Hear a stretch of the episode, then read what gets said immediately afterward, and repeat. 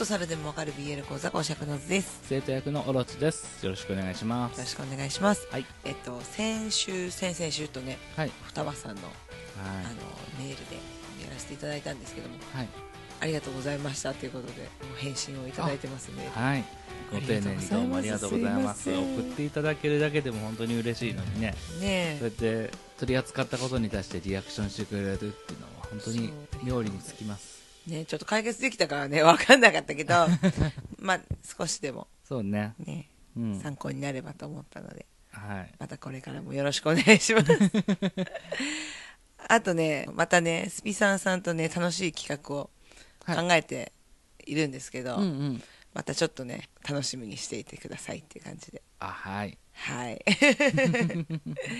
ねなんかでも嬉しいよねそうやってね。そうだね。ねちょっと企画できるのはまあうち零細番組ではあるんだけどさうん。基本的にランキングって200位までしか出ないんだよね。うんうんうん。200位以内。うん。まあ、当然オールジャンルの中で言ったらうちらの番組なんて箸にも棒にもかからないんだけどさ、うん。まあ、ジャンルがコメディじゃん。うん。最近その200以内に入ったりするんだよね。すげく日ねによっちゃ。日によっちゃ。週まあ1だし、うまんあ、だからって、まあ、月曜配信だけど月曜日っていうわけでもなくなぜこの週にみたいなところでポンって上がったりするんだけど、へー。あのーついに2桁台にすげえじゃん。100位以上に行ったりとかっていうのがすげえじゃん。どうした？まあ確実にスピさん効果だよね。なるほど。興味持ってくださったスピさんリスナさんが。ーさんがまあ興味持ってくれてうん。ありがとうございます。それをねどれだけつなぎ止めておけるかっていうところが問題ではあるんだけども。下ネタが多くて 品がない。なかなかさこうスタートダッシュは順位上がりやすかったりとかっていうのもあってそこを逃すともうなかなか上位には上がれなくて、うん。で、まあ、聞いてる人なんているのかいって言ってこう続けられないっていうのがまあポッドキャストあるあるで。まあリアクションがしづらいよねその媒体として。そうだね、うん。まずポッドキャストって何なのっていう人の方が一般的には多いし、うん。我々の知り合いにはそういう人の方が多いからさ。そうそう当然スタートダッシュなんかできずうん。友人に紹介するでもなく始めてさ、で何やかんや前身番組含めれば3年以上やってて。すげえ長え。ここに来てこうやってじわじわとっていうのはシンプルに嬉しい。ありがとうございます。本当に。本当におかげさまで。おかげさまで本当に。聞いてくださってありがとうございます。ありがとうございます。はい。まあこんな感じのうん。ね、番組 なんで。ゆるゆるなんですけどね、はい。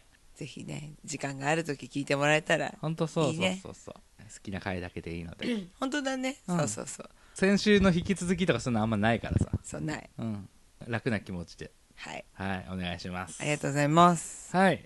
で今回なんですがほいほい。久しぶりのあのオロチさんのお勉強会です。おちょっと楽しみ。実は私アニメをほとんどこう見てこない文化の人だったんです。はいはいはい。あのねびっくりするかもしれないけどドラえもんもクレヨンしんちゃんも映画を見に行ったことがないんですよ。ほうほうほうほうほう。っていうかテレビのアニメもほとんど見てないんですよ。なんで？ドラゴンボールも見てないんですよ。なんで？偏りのあるというかさ。意識高い系なんだよな。そうそうそうそう。私が正しいと思ってるものを子供に与え続ける系の家だったから。初めて見た映画なんだっけ？小1の時だったと思うんだけどジュラシック・パークです。いやマジで。意映画識高えよ館で行っ意識高え さすがだなって思う。幼稚園の時歌ってた歌サザンオールスターズだからね。エロティカセブンだからね。すごいよね。そう戦隊ものも見てねえんだよだかすごいよら、ね、うん、私はさ戦隊もので育ってる人だからさ、うん。でアニメも散々見てたから、うんまあ、テレビ見てると静かだしね子供は。でそういう環境で育ったからちょっとアニメっていうものを全然見てこなくって。むしろ結婚生活始まってから見るようになったぐらい私が見てるからね。なそう。そっからこう声優さんの名前を覚えるようになったりとか、うん。まあ、アニソン歌手とかなんとなくこう覚えるようになってったりとかっていう感じでそういうレベルの人間が知らなかったことを調べて知って発表するっていう今回の回だからそんなことも知らないのかいって思った人はもう生温かい目で見てわかりま耳した。で聞いて。うんうんうんうん。いやでもすごいね。いや。まずそこが気になるよね。でも今日はそこはちょっともう時間かかるから省かせてもらうわ、あいいよ、はい制作委員会うんなんとかかんとか制作委員会って言うじゃん。うんあれってなんじゃろうなと思って。オープニングとかでよくさそうそうそうそう。最後の方でじゃーんみたいな前にうん出てくる謎のテロップな、あれなんだろうって思ってて。私も知らないでも意識しなきゃ知らないよね。なんか説明の前にうん私のイメージだよ、はいはいはいはい。イメージはまあいろいろさ音響さんだったりとかさうん。絵を描く人だったりとかさ、うんうんうんうん。そういう人たちの制作チームみたいな。そう、んんん総称みたいなみんなでなんとか委員会だぜみたいな、はいはいはいはいはい。イメージなんだけどうん。どうですか？俺もそう思ってた。あ違うんだ作ってる人たちっていうことだと思ってた。あ違うんだ、ええ違うんですよ。それは知らない、なんかね、鬼滅の刃2期が始まるよ。うん。放送するのがフジテレビだよみたいな時に俺がフジテレビをめっちゃこき下ろしたと思うんだよね。うん。うんでダニクさんだと思うんだけど感想でねツイッターで「鬼滅の刃」制作委員会じゃないと思うから大丈夫だと思うよみたいな。ほう制作委員会とはと思って。そっからちょっとずっとなんだろうって調べてたんだけど結果的にアニメの歴史の話になっちゃってへえ順を追って話していかないといけない話になったんであららららら。むちゃくそ長編です今回。あむっちゃ長いんだ。うん。へで、まあ、まず日本で週130分アニメの始まったのが、1963年。え、うん、「鉄腕アトム」です。まあそこはやっぱ抑えてますよ。そう。そこはさすがに私だって。はい。虫プロダクション手塚治虫がはい。発足した、この人もともと発足前には東映動画で働いてたんだけど、はいはい。大卒でないと演出家になれないとか非正規雇用で入った人は正規になることは絶対なくてうん。監督とかそういう重要な仕事ができないみたいなうん。身分制度みたいなのがこの時代あってそういうのが嫌で自分で立ち上げたっていう、はいはい。はい、で作ったアニメっていうのも、まあ、30分週に1本っていうのを作るのにものすごい大変だからっていうので絵を動かさずに口だけをパクパク動かしたりっていうのでやった、これは電気紙芝居みたいなことを言われたりとかしてたんだけど、結果的にはこれがまあ後のテレビアニメだったりゲームソフトはいはいみたい。なものにこう生かされていったと。で手塚治虫がテレビ局とこのアニメを作るにあたってね1本50万で買い取ってください。って交渉してくださいって言ったんだけど広告代理店側がさすがにそれじゃ安すぎるって言って、まあ、150万で払うようにしたけれども、まあ、この時の価格が業界での標準となってアニメの大量生産が可能になった点もあるけれども現在に至るまでのアニメ業界での低予算に苦しめられることになる。っほう。ほていうのがウィキペディアに書いてあったんですよ。う、うん、で俺はちょっと気になってなんで50万って言ったんだろうって。その意図は何なんだろうって思ったんだけどあこれ全然制作委員会と関係ない話ね。あ歴史だからね。歴史だからね、えーこれなんですが、まあ、実際には55万って言ったそうです。ほう。これは当時の30分の子供向け番組を作る上での相場。はいはいはい。まあアニメっていうのが金とかあの時間がかかるっていうのではい。敬遠されていたのでそれを身近にするためにうちは同じあの55万で作れるよってほ言ったっていう。うう。んただ当時ね同じ年に作られた東映の長編アニメ、はい。えー85分で7000万。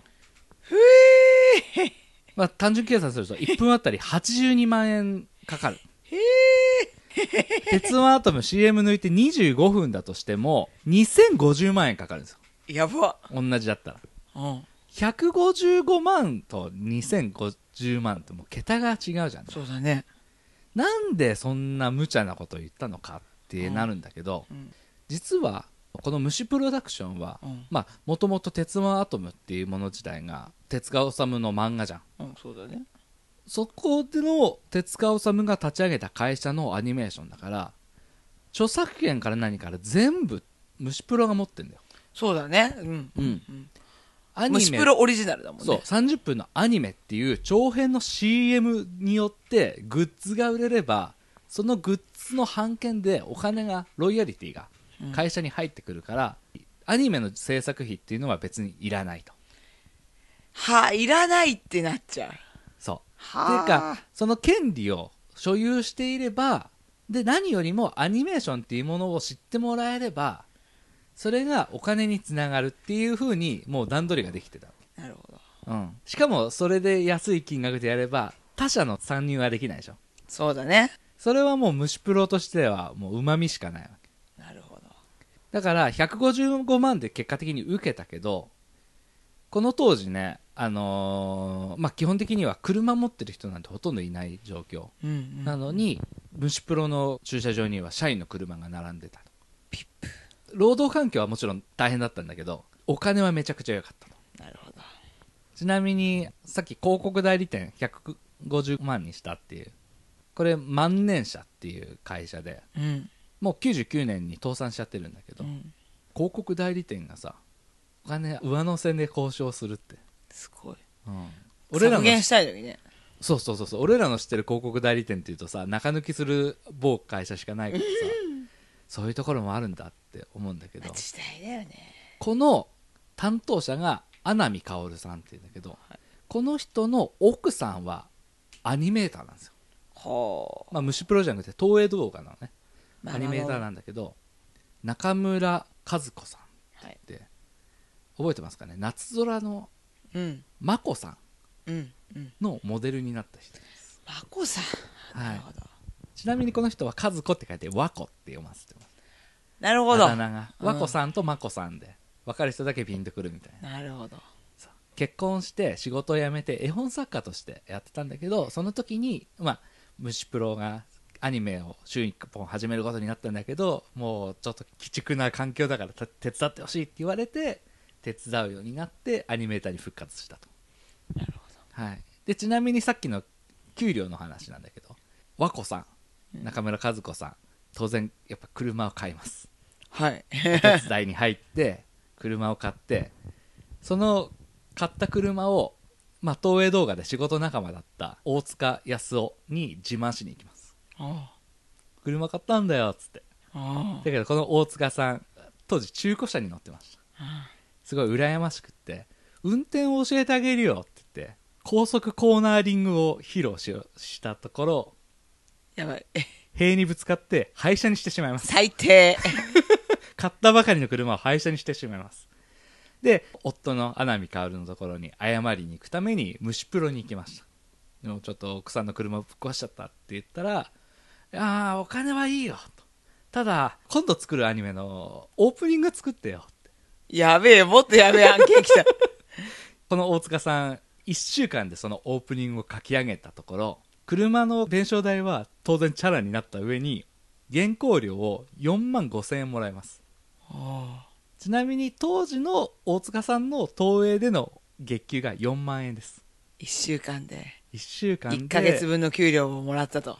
プラス車代も弁償してもらった。それだけ羽振りが良かった。すごい すごいよ。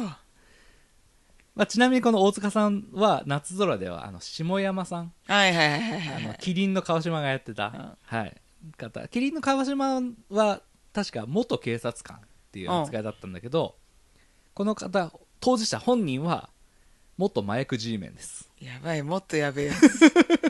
もっとやべえやつもっとやべえやつですというねちょっと経緯があったっていうのがちょっとおあの面白話としてあったので、うん。はい、入れたかったんですが結果的に現在給料安いでしょ？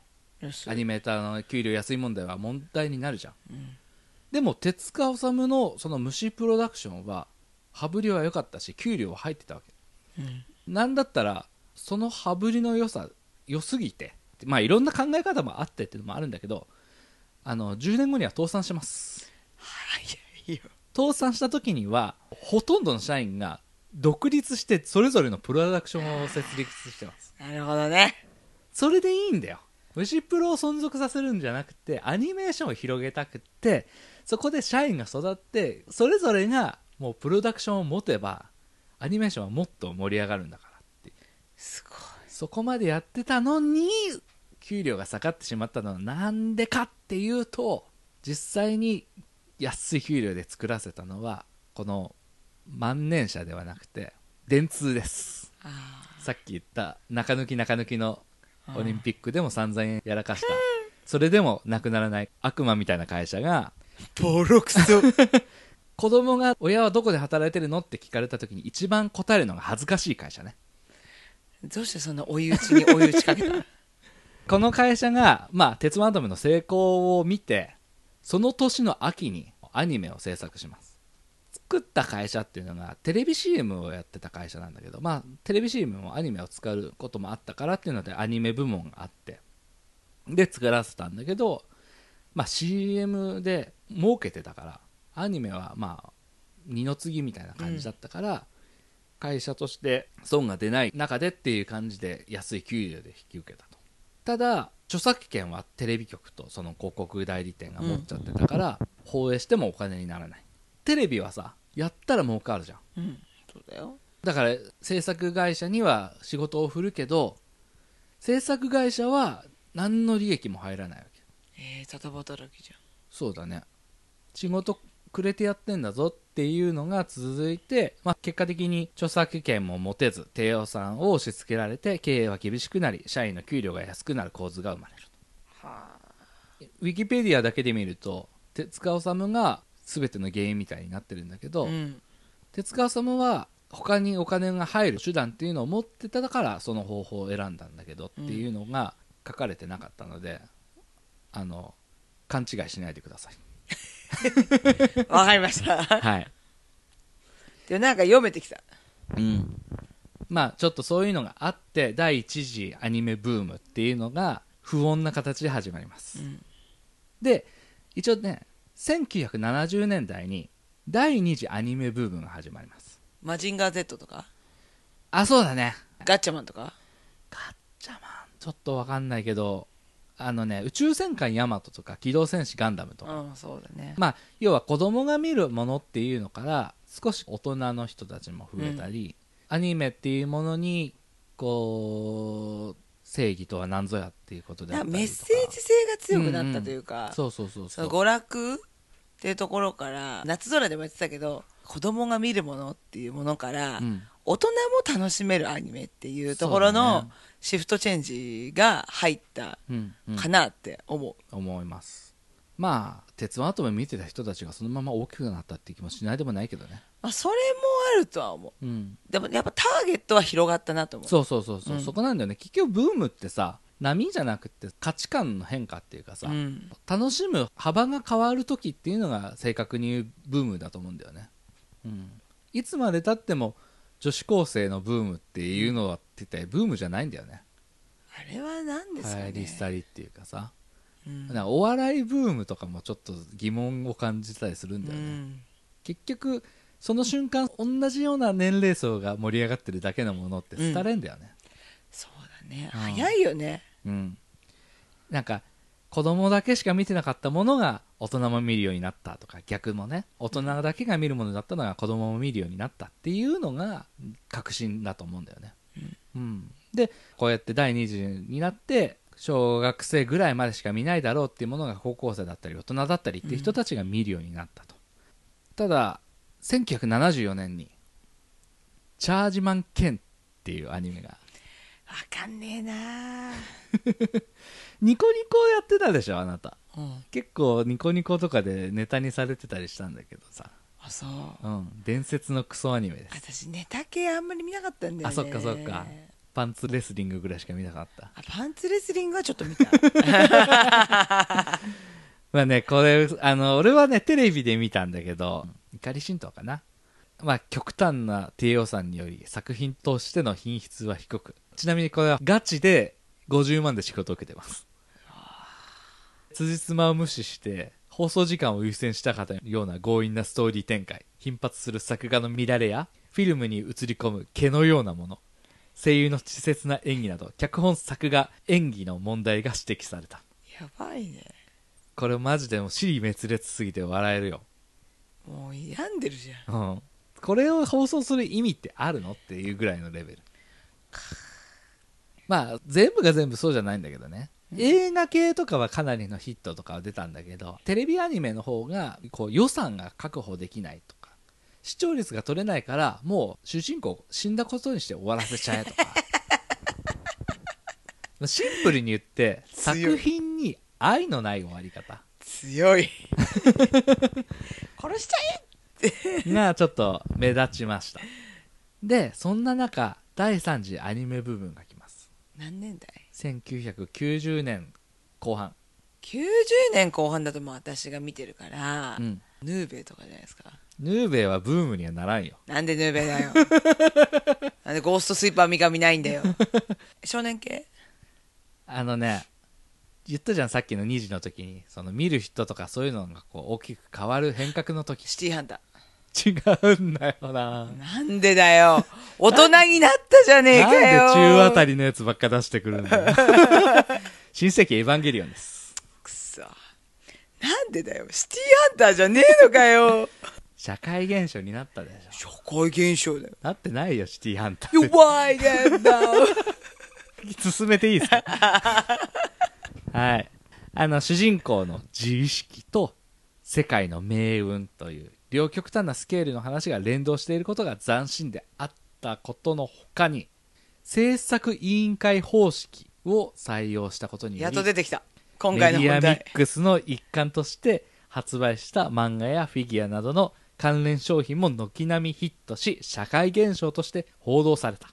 これにより日本の経済界ではアニメ産業への投資熱出資熱が高まったと、要は第一次アニメブームでなんとか虫プロが、まあ、自腹を切るような形にはなるけどアニメーションっていうものを広く知らせた。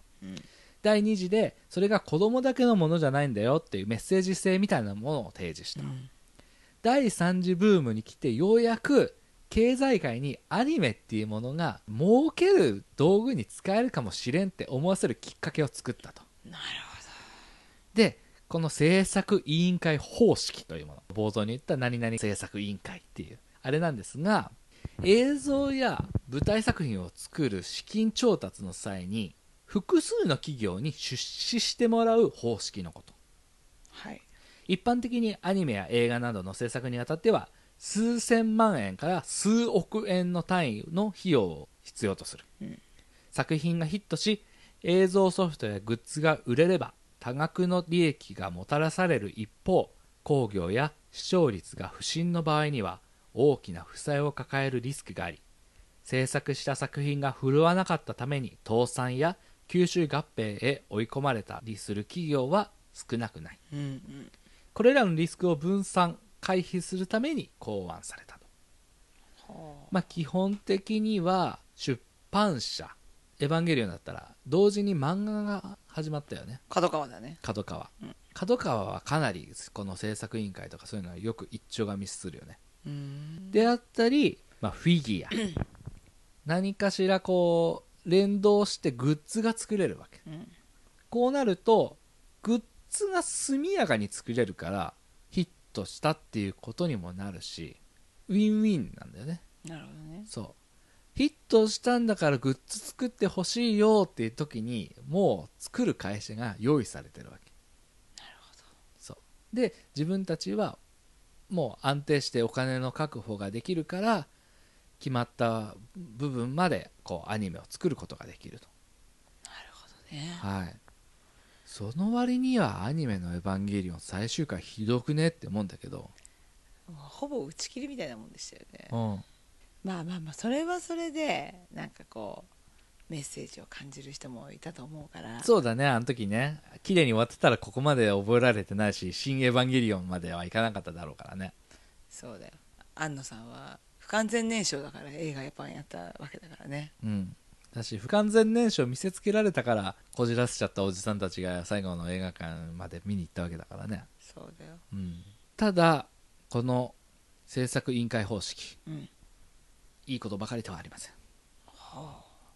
アニメ業界では経営資金に余裕のある会社が少ないことからアニメ制作会社が制作委員会の一員として出資することは少ない。うん。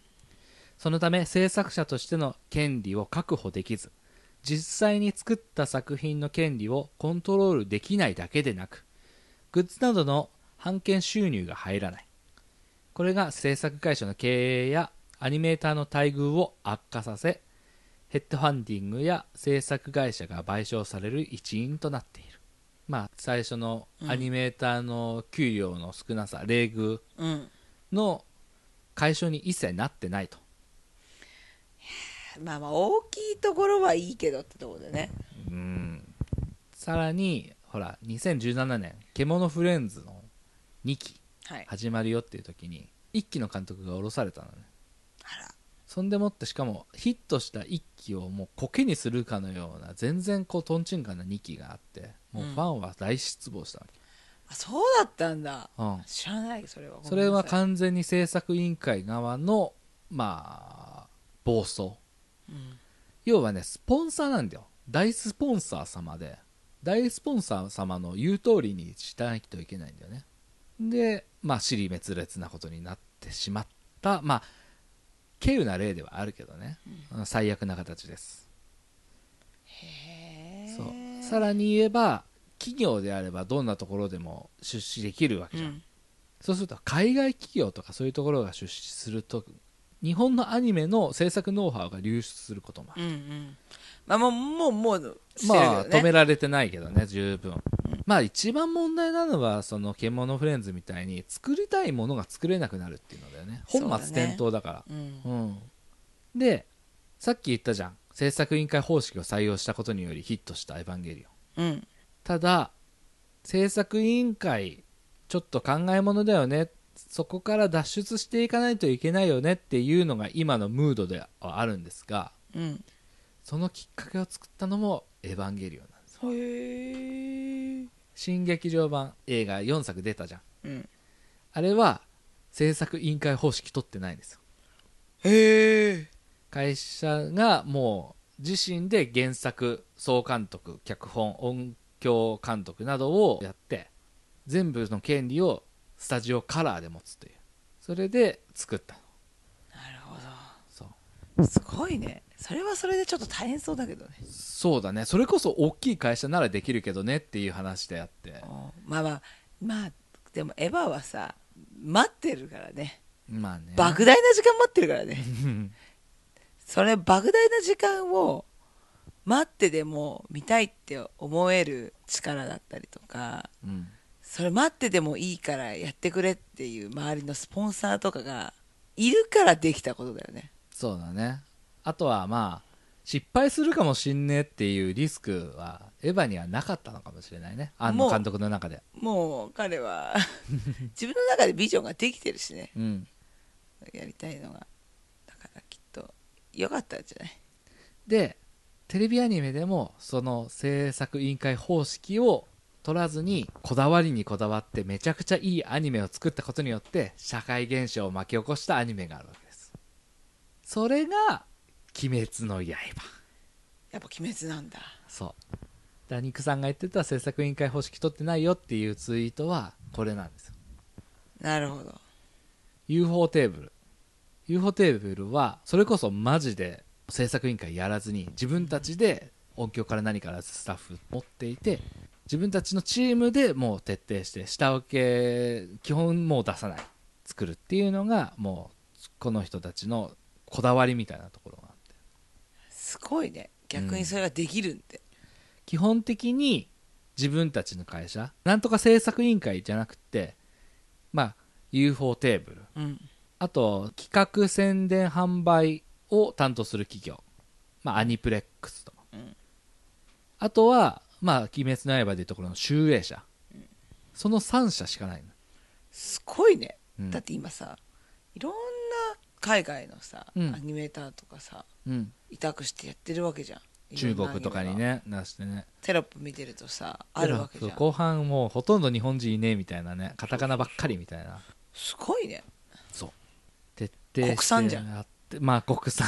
そうだね、うんあとはもうそのなんとか制作委員会ってふんわりしてるじゃん。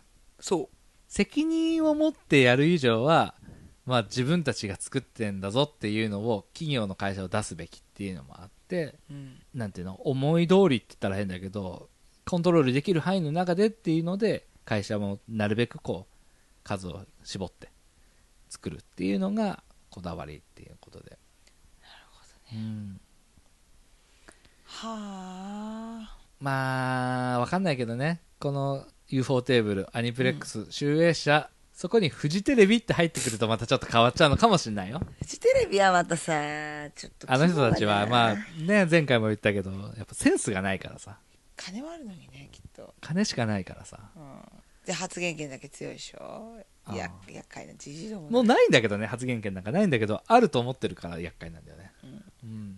まあそこだけ心配ではあるけど、うんちょっとね、制作委員会方式っていうものと、なんで制作委員会方式ができたのかっていうところを、ちょっと歴史としてお話をさせていただいたと。よくまとまってましたねあありがとうございます。本当はね、結構その初期の虫プロの話めちゃくちゃ面白くて。あそうなんだそう。すげえそこでもう本当はもっと長尺で喋りたかったところいっぱいいろんなエピソードでそこは愛してる話があったんだけどリ。スナーさんがちょっと調べてそうだねねしてもらえると。まあ興味があったらうんこれをきっかけにちょっと見てもらって、制作委員会って書いてあって、おお制作委員会かって思いを馳せてもらってもいいと思いますじゃ。あ書いてないのは国産ってことですねそううわー単純にそれだけじゃないけどね。うんうん。ただ、まあ書いてないやつあったら、おー、作ってる会社ガッツ入ってんなとは思うんじゃない？ああ気合入ってんなと。うん。なるほど。そういう基準で見るのも面白いね。面白い。もちろん委員会入ってても面も白いも作品もあると思うしさ。ねなるほど。もともとはね、そういうお金をどうやったら集められるかっていう苦肉の策みたいなところから始まってて、制作委員会があったからこそ、深夜アニメっていうのが市民権を得たからね。